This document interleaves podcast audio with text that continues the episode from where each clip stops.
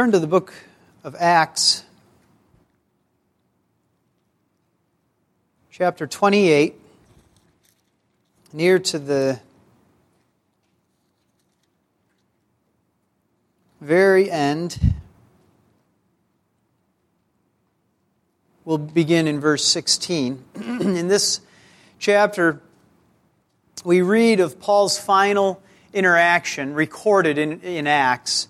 Um, and this time it's with the Jews in Rome. Now, the book of Acts is a record of the establishing of the church of Jesus Christ after Christ has ascended into heaven. And what he said is in Jerusalem and Judea and to the ends of the earth. And so in Acts, you see that progression taking place that the gospel goes from Jerusalem and into Judea and Judea is you know Jerusalem's the town Judea is the state if you will and and then out to the ends of the earth.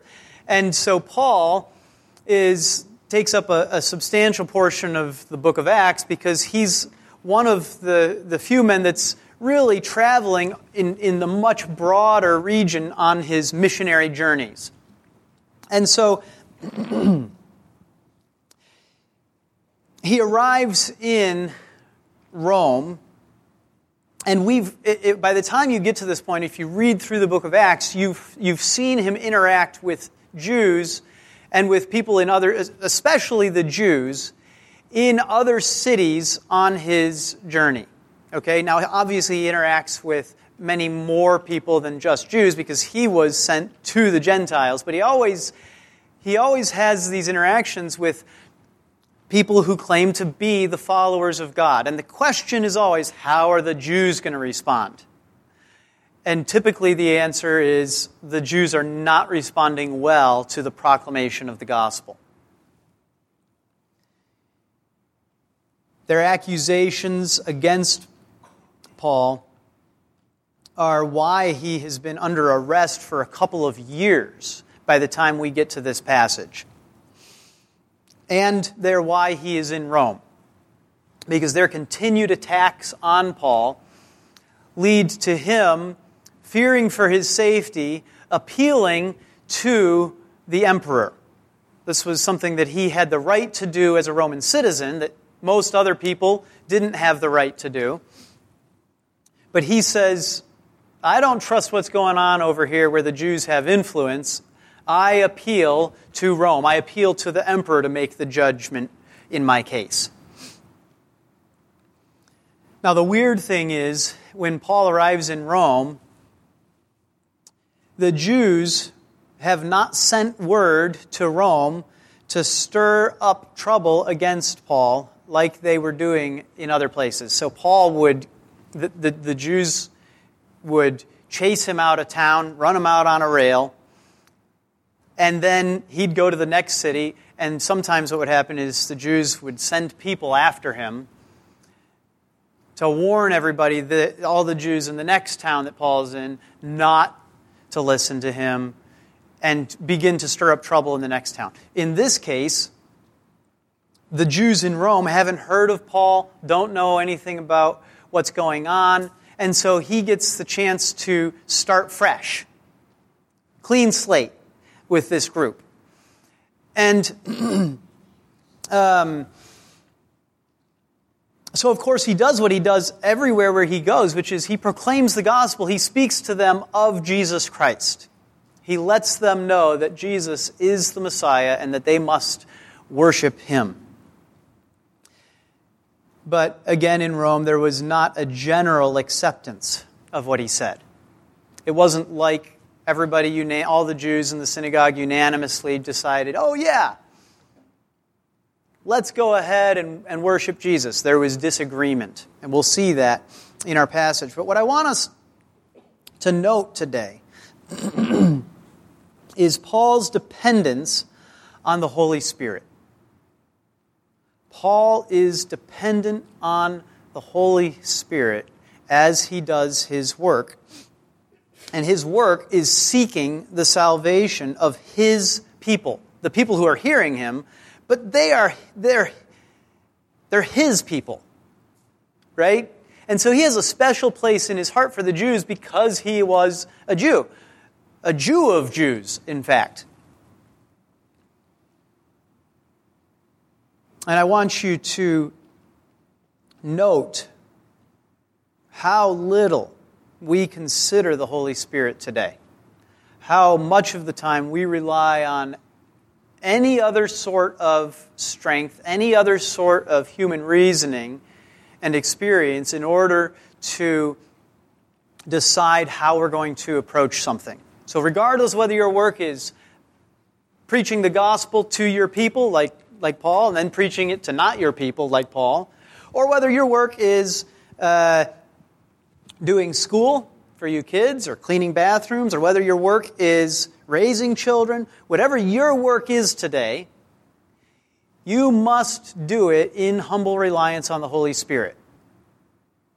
That's what we see Paul being an example for us in his doing. And so think about, as we read, think about how you would react to somebody today doing what Paul does. All right? Because what Paul does is rather unexpected. Take off your Bible reading glasses, where everything is normal. You know what I'm talking about? Those glasses where it just makes everything look and sound the same. Nothing's surprising because it's in the Bible. Nothing's shocking. Okay, take those off and be shocked Don't be prevented from thinking about what you're reading and think about whether you approve of what Paul does here. Okay? So let's read.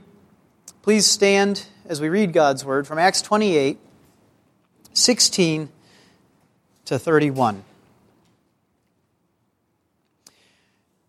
When we entered Rome, Paul was allowed to stay by himself with the soldier who was guarding him. After three days, Paul called together those who were the leading men of the Jews, and when they came together, he began saying to them, Brethren, though I had done nothing against our people or the customs of our fathers, yet I was delivered as a prisoner from Jerusalem into the hands of the Romans. And when they had examined me, they were willing to release me because there was no ground for putting me to death. but when the Jews objected, I was forced to appeal to Caesar. Not that I had any accusation against my nation. For this reason, therefore, I requested to see you and to speak with you, for I am wearing this chain for the sake of the hope of Israel. They said to him, We have neither received letters from Judea concerning you, nor have any of the brethren come here and reported or spoken anything bad about you. But we desire to hear from you what your views are. For concerning this sect, it is known to us that it is spoken against everywhere. When they had set a day for Paul, they came to him at his lodging in large numbers, and he was explaining to them by solemnly testifying about the kingdom of God and trying to persuade them concerning Jesus from both the law of Moses and from the prophets, from morning until evening. Some were being persuaded by the things spoken, but others would not believe. And when they did not agree with one another, they began leaving after Paul had spoken one parting word. The Holy Spirit rightly spoke through Isaiah the prophet to your fathers, saying, Go to this people and say, You will keep on hearing, but will not understand. And you will keep on seeing, but will not perceive. For the heart of this people has become dull, and with their ears they scarcely hear, and they have closed their eyes. Otherwise, they might see with their eyes, and hear with their ears, and understand with their heart, and return, and I would heal them. Therefore, let it be known to you that this salvation of God has been sent to the Gentiles. They will also listen. When he had spoken these words, the Jews departed, having a great dispute among themselves. And he stayed two full years in his own rented quarters and was welcoming all who came to him, preaching the kingdom of God and teaching concerning the Lord Jesus Christ with all openness, unhindered. This is the word of the Lord. Please be seated.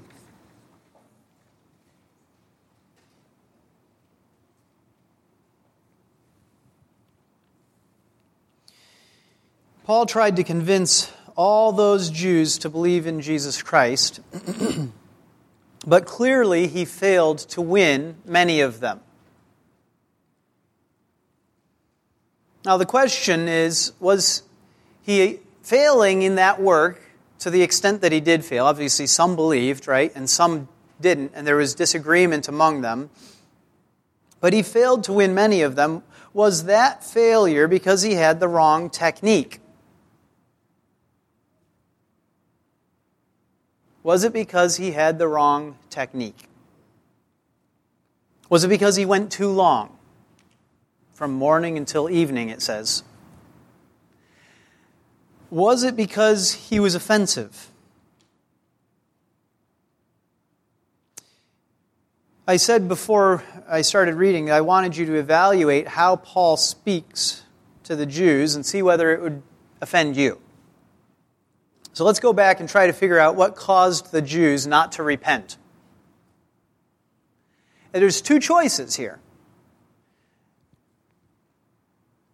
The one choice is that Paul is right in what he does and about why they are not believing. And the other choice is really that Paul is wrong in what he did and about his reason. You see that? Because he explains why they won't believe at the end. That's what he says to them. But if I had to judge what Paul did here, I'd say it looks an awful lot like a case of bad sportsmanship.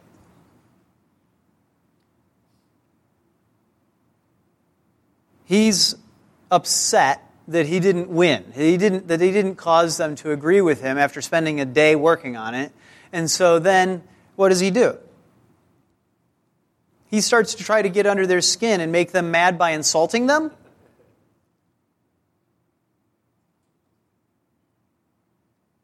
Are we going to turn to spiritual answers or earthly answers first in our life? Paul turns to a spiritual answer to what's going on. And today, the spiritual world is ignored. There's always an explanation for what's going on that's not spiritual, right? I believe in science, as one guy said to me last week. What is he saying?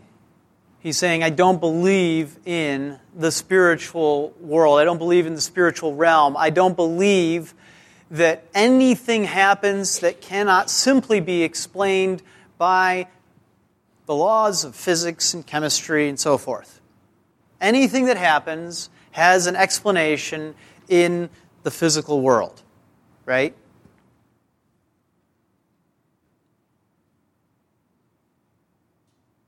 And so we, Christians today, still are tempted to have that exact attitude towards why things are happening, explaining what's going on. We look with the expectation that everything can be explained scientifically or at least logically. And so we're inclined to evaluate things based on logic and pragmatically looking at the outcome rather than by what the Holy Spirit has revealed. Do you guys see that in yourself? I, I certainly see it in myself. That somebody gets sick. And, and obviously, there's no spiritual component to them getting sick. It's just a matter of hand washing and germs and, and the physical laws of how disease spreads and so forth, right?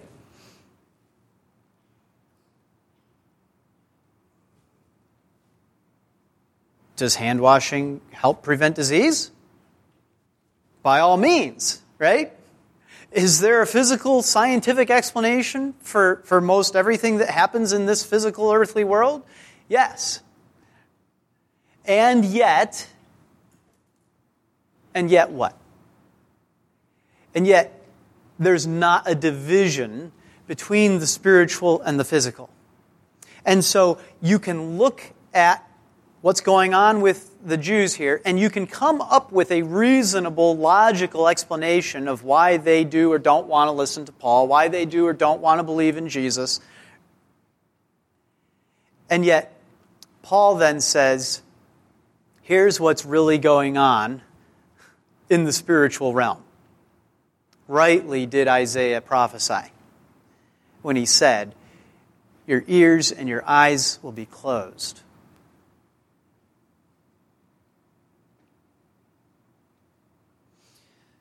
I had a good time thinking about if Paul had hired a gospel centered consultant to help him improve the outcome of his ministry. You guys know that there are gospel centered consultants, right? For churches, for ministries, and so forth. You want to succeed in your work as a church planner, they've got plans that you can follow to help you succeed. There is a simple path that you can follow. You guys know this? Maybe some of you don't know this. That's okay. There are simple paths that you can follow. First, you have to make sure that you have the right skill set. I don't. I took the tests, I don't have that skill set. So I'm already going to fail automatically. Then you got to make sure that you get in the right place. You got to get connected to the right people. Then you got to make sure that you dress appropriately for those people. Then you've got to make sure, you just go down the line, they'll tell you every last thing that you need to do. And if you follow their plan, you will succeed. And I don't say that facetiously. You will succeed if success is measured by their terms of success. If you do appropriately follow the, the steps, you will see the outcome. And this has been going on for a long time. It's before there were consultants, there were there were groups of churches that had become good at it. The Vineyard was good at this back in the day. I don't know if they still are. you do this, you do the next thing, you do the next thing. The church is established, it grows, and so forth. Are there things that are good in those lists? Absolutely. Are there things you can and should do? Absolutely. All right? But what it leaves entirely out of the picture is what? The Holy Spirit. It leaves the Holy Spirit entirely out of the picture. So you think about Paul with his consultant sitting behind him, like just observing for a week as he arrives in Rome. I just can't I, I can't stop laughing thinking about this. And after a whole day of watching him and taking notes in his gospel centered notebook, right? What's he going to say to Paul after what we just read? Paul, Paul, Paul. You never learn, do you? Don't you remember when you were speaking to the Jews in Jerusalem about Jesus? When you stated flat out that Jesus said, Go, for I will send you to the Gentiles, you started a riot and they tried to kill you. Why would you repeat that mistake? You know that they don't like hearing that.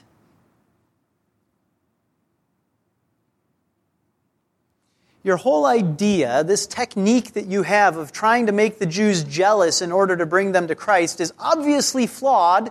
It's not working out for you. Let's come up with a new technique. But even if I can't convince you to give up that tactic, at least let me help you learn to warm them up to the topic. Be a little bit more gentle, a little bit more. I don't know what, what it is with you, Paul. Why you feel like you've got to be so aggressive when you say that particular thing. You've got to learn to be tactful in bringing up such a sensitive subject. It takes a diplomatic touch. In speaking of diplomatic, insulting their fathers was not your most brilliant move in the last few weeks.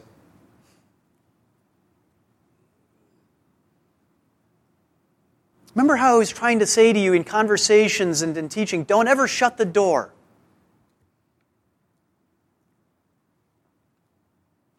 Don't worry, we can clean this up. It's not going to be easy. But if you let me go and talk to, what's his name, that wealthy Jew, and explain that you didn't mean it that way, and then if you apologize for communicating poorly, you might be able to get a second hearing next week. And this time, just stick to the basics of the gospel, please, Paul. And don't go off from your notes. I'll go over with them. I'll go over them with you beforehand. Make sure there's nothing offensive in there.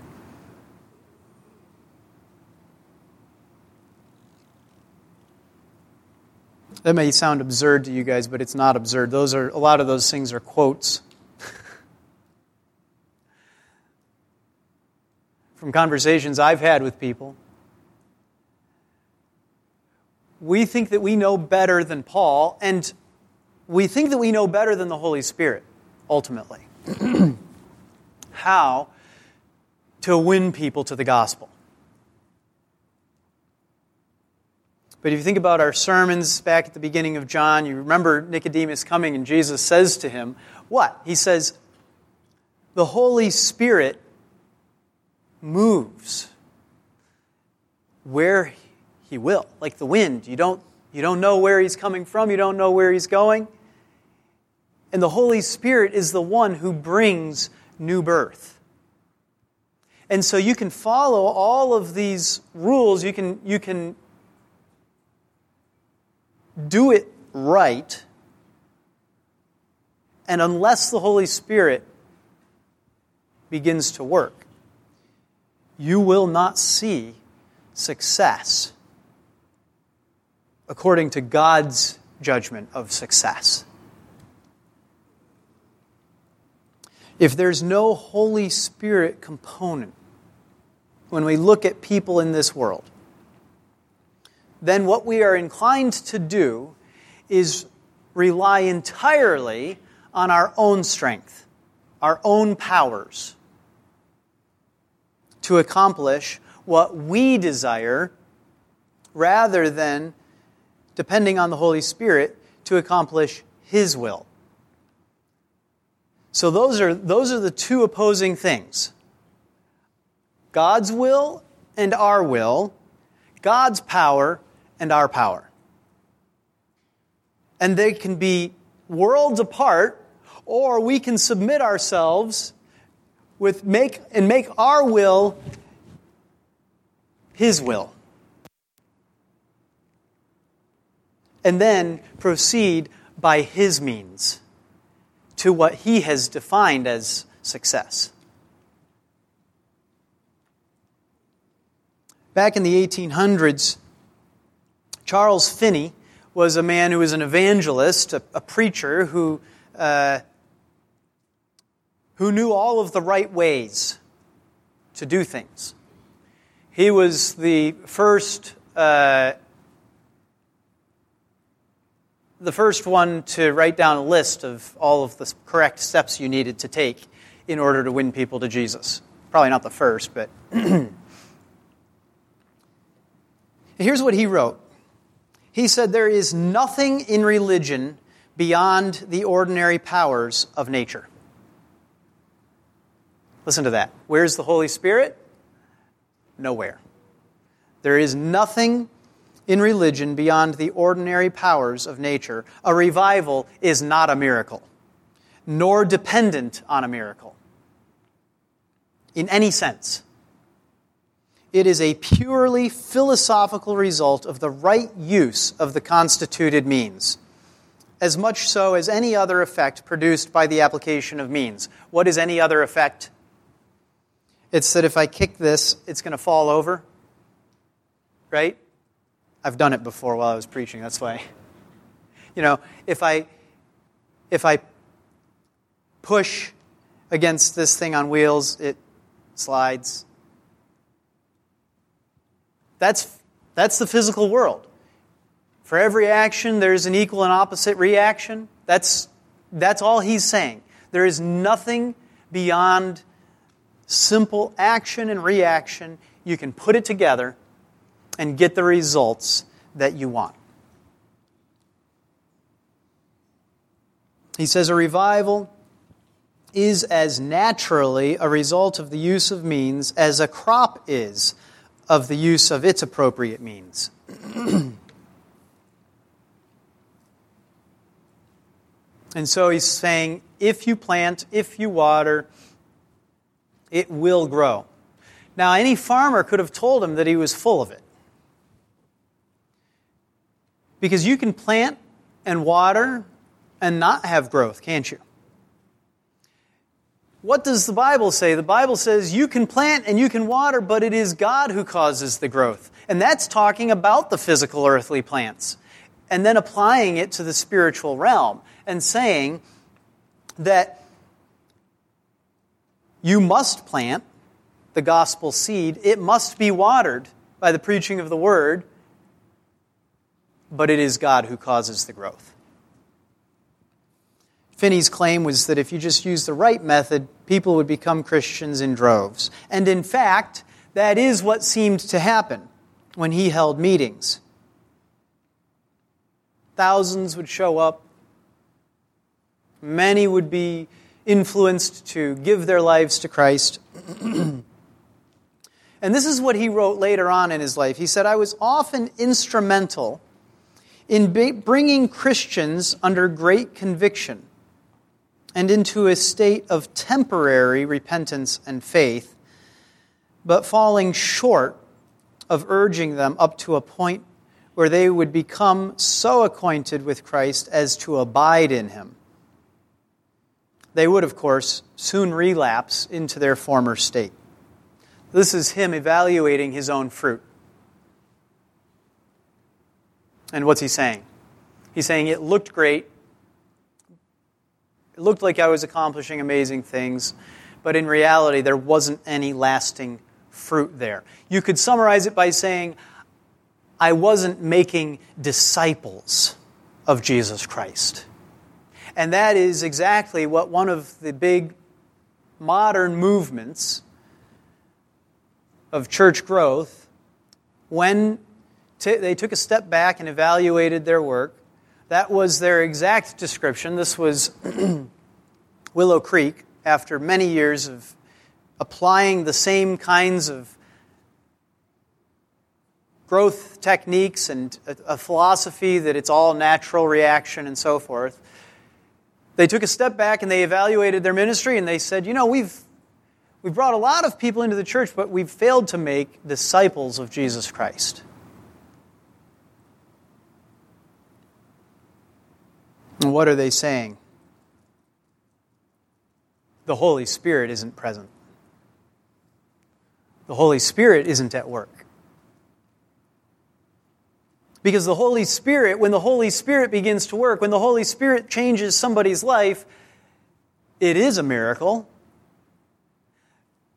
They are changed, and they're changed in such a, an amazing fundamental, miraculous way that you call it being born again. You, you call it being made a new person, regeneration, remade. You're changed from the inside out when the Holy Spirit works, not from the outside in. And because the Holy Spirit was not involved in bringing them to whatever temporary state they were in, whatever it was that Finney was accomplishing. There was no spiritual fruit. We hardly have eyes to see the spiritual today. and so, a temptation, even among Christians, is when talking to somebody to have our concern totally uh, filled up with their outward behavior. That outward behavior that's causing the undesirable consequences in their life. Sin, right? And the consequences of sin.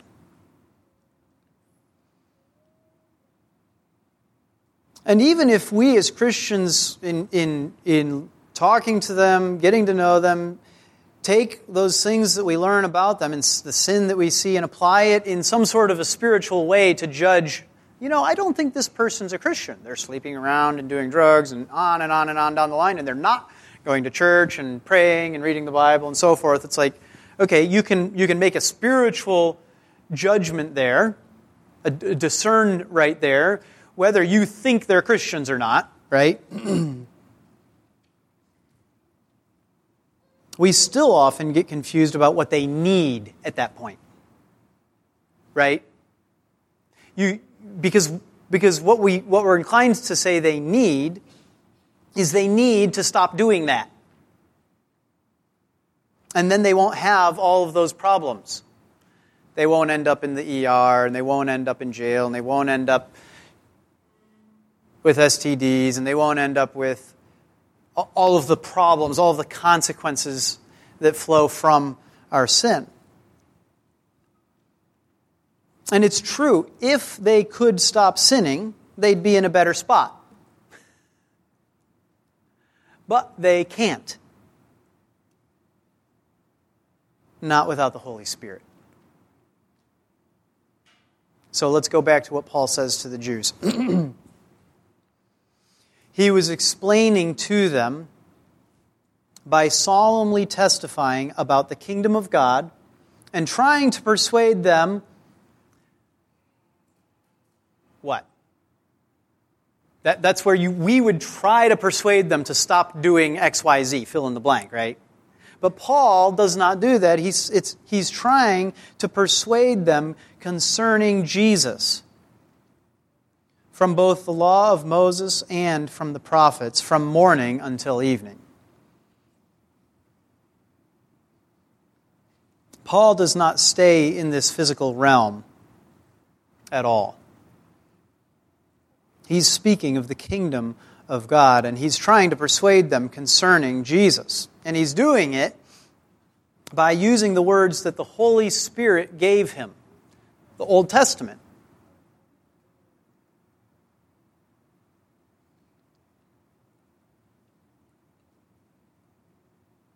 He's using the sword of the Spirit, which is the word of God, as it says in Ephesians 6:17. And the result, as we see in verse 24, is that some were being persuaded by the things spoken, and others would not believe. And when they did not agree with one another, they began leaving after Paul had spoken one parting word. And his parting word wasn't, well, if you ever want to reconsider, I'd love to talk to you further about it. That's the leaving the door open thing I was talking about, you know.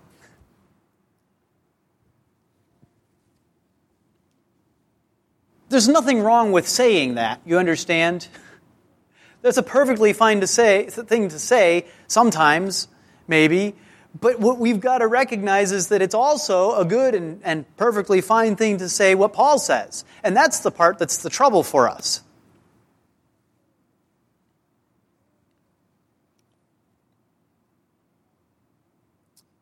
What does he say? It was such a pleasure engaging in an amicable discussion with men who think so carefully and have such refined tastes and never rock the boat. I would enjoy doing it again on a further occasion. Next time, you bring the scotch.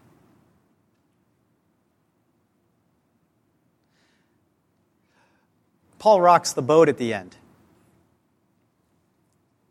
He says, The Holy Spirit rightly spoke through Isaiah the prophet to your fathers. That's the, uh, you know, as if it wasn't bad enough that he would insult the men in front of him, he also starts insulting their fathers, right? Saying, Go to this people and say, You will keep on hearing, but will not understand. And you will keep on seeing, but will not perceive. For the heart of this people has become dull and with their ears they scarcely hear, and they have closed their eyes. Otherwise, they might see with their eyes, and hear with their ears, and understand with their heart, and return, and I would heal them. This is a judgment that is meant to shock you and cause you to reevaluate whether you've been listening at all. But it's more than that. It's a judgment that the Holy Spirit is not working in them to bring them to repentance.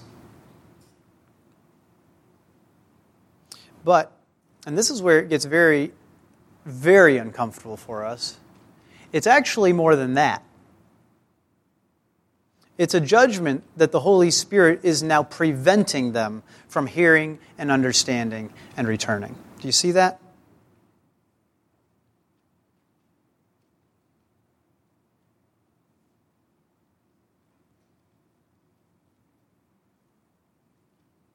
Paul is quoting Isaiah,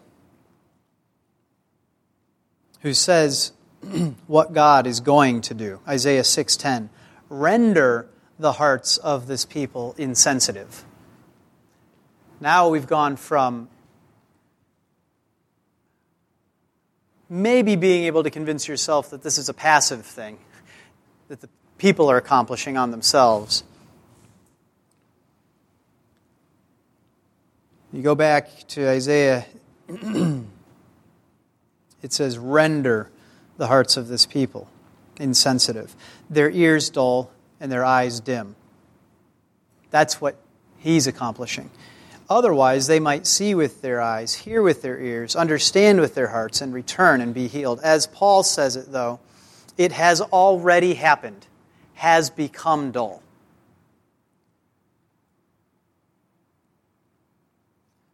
Paul was speaking and working in reliance on the Holy Spirit. Are we willing for others to do the same today? For those sorts of sharp words to be used when people reject the truth.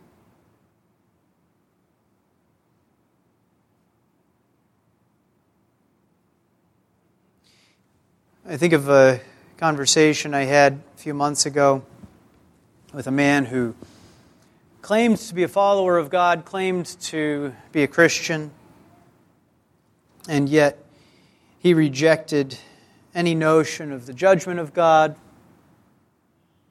any notion of atonement, propitiation.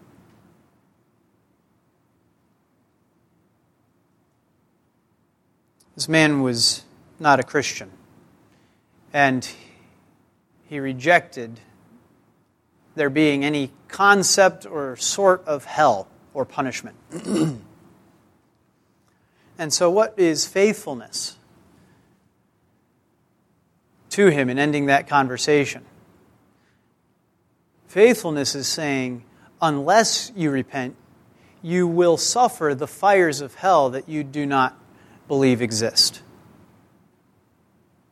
to end the conversation with him having declared there is no such thing, and for me to not warn him that that is what he will face. How could I do that?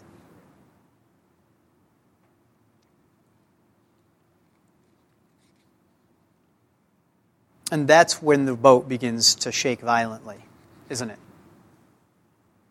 Because up until that point, everything is theoretical, everything remains in this earthly realm. It's all philosophical, as Finney put it. Right? And so I can argue with him philosophically until I'm blue in the face. But the Word of God must be proclaimed. And the Word of God is sharp and it cuts.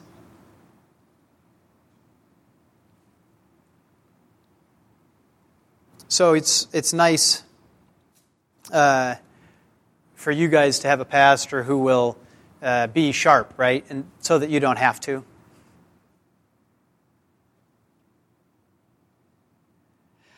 Are you willing to rely on the Holy Spirit in your conversations with others?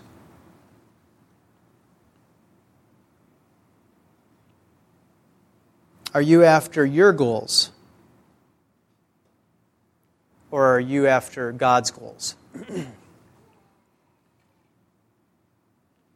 I've got this great book that I've been halfway through for about a year now. uh, freeing, I think it's called Freeing Yourself from the Success Syndrome. It's a book, two pastors, to, written by a man who planted a church and it folded. And he was so, uh, he was under so much pressure and so much uh, um, d- d- discouragement and, and depression because he was convinced that he had failed. And then he and his wife sat down and began to read the Bible, and they realized they hadn't failed. Because success in the world's eyes is different than success in God's eyes. And so each chapter is a different category of obedience to God. And that's what success is in our lives.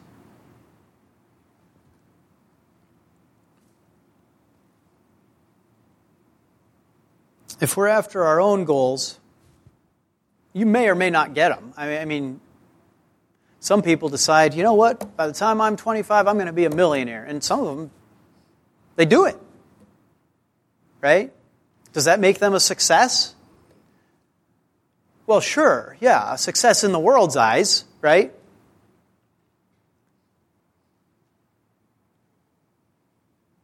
But does it make them a success? Does it make them successful? Does it, does it make them even happy? Forget judging spiritually for a second. You can still remain in the earthly realm and realize there's problems still. The point here is What the Jews needed to hear was that they were rejecting the God of their fathers. The Holy Spirit was closing their hearts. The Jews needed to hear that they must repent of their hardness of heart, of their dullness of ear.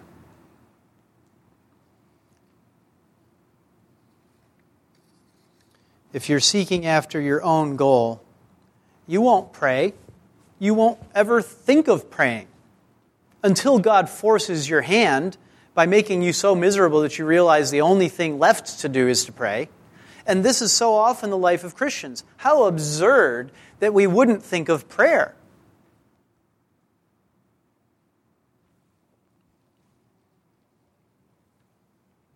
If you already know what your own goals are and what you're seeking after, you won't bother reading the Bible either.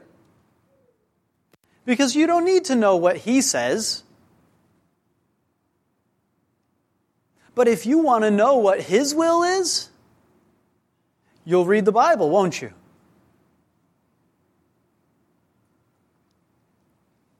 If you're seeking after your own goals, you won't say, as our Savior Jesus said, your will be done. And so we must be willing to speak what we know to be true. Yes, in love. Yes, by faith. Even when we're convinced it will make people scoff or angry or cause no end to problems for us. This is the story of Paul's life. There is no end to the problems that Paul faces because he was willing to speak by faith the words of God to the Jews and to the Gentiles. And we must realize that the, spiritual realm and the physical realm, God is at work through both of those things. And so he sends sickness so that we might repent. He sends suffering so that we might seek Him. Well, your suffering isn't from God, it's just because you got hit by a car. There's a purely physical explanation for what's going on here. Don't try to read anything spiritual into it. Don't you realize the danger of that? You might become morbidly introspective. Yeah. You might. Don't do that. but don't ignore the spiritual realm. It's real. God is at work in this life, in this physical world, with spiritual realities. And so, when we speak the truth in love, as Paul was doing here, this was Paul loving his people, the Jews, then we will realize that none of our words can affect change in somebody apart from the Holy Spirit working. And then we'll be willing to speak the Holy Spirit's words, knowing that the outcome is in His hands. And that's the thing that's so joyful here. Yeah, it's sad to Paul that however many of the people there, they were arguing with each other. Some of them were agreeing and believing, and some of them weren't. And what does he do? He spends the next two years continuing the conversation, teaching, preaching. But Paul knows that the outcome is in God's hands. And so he trusts him and he continues to proclaim God's words. The outcome is in God's hands in your life, too. Not just in conversations with other people, right? But all of the work that you've been given to do. Unless the Lord builds the house, he labors in vain who builds it, the worker. Whatever your work is, it's in vain unless God is at work through you. And the beautiful thing about that is, even building a house, such a physical thing, God can be at work.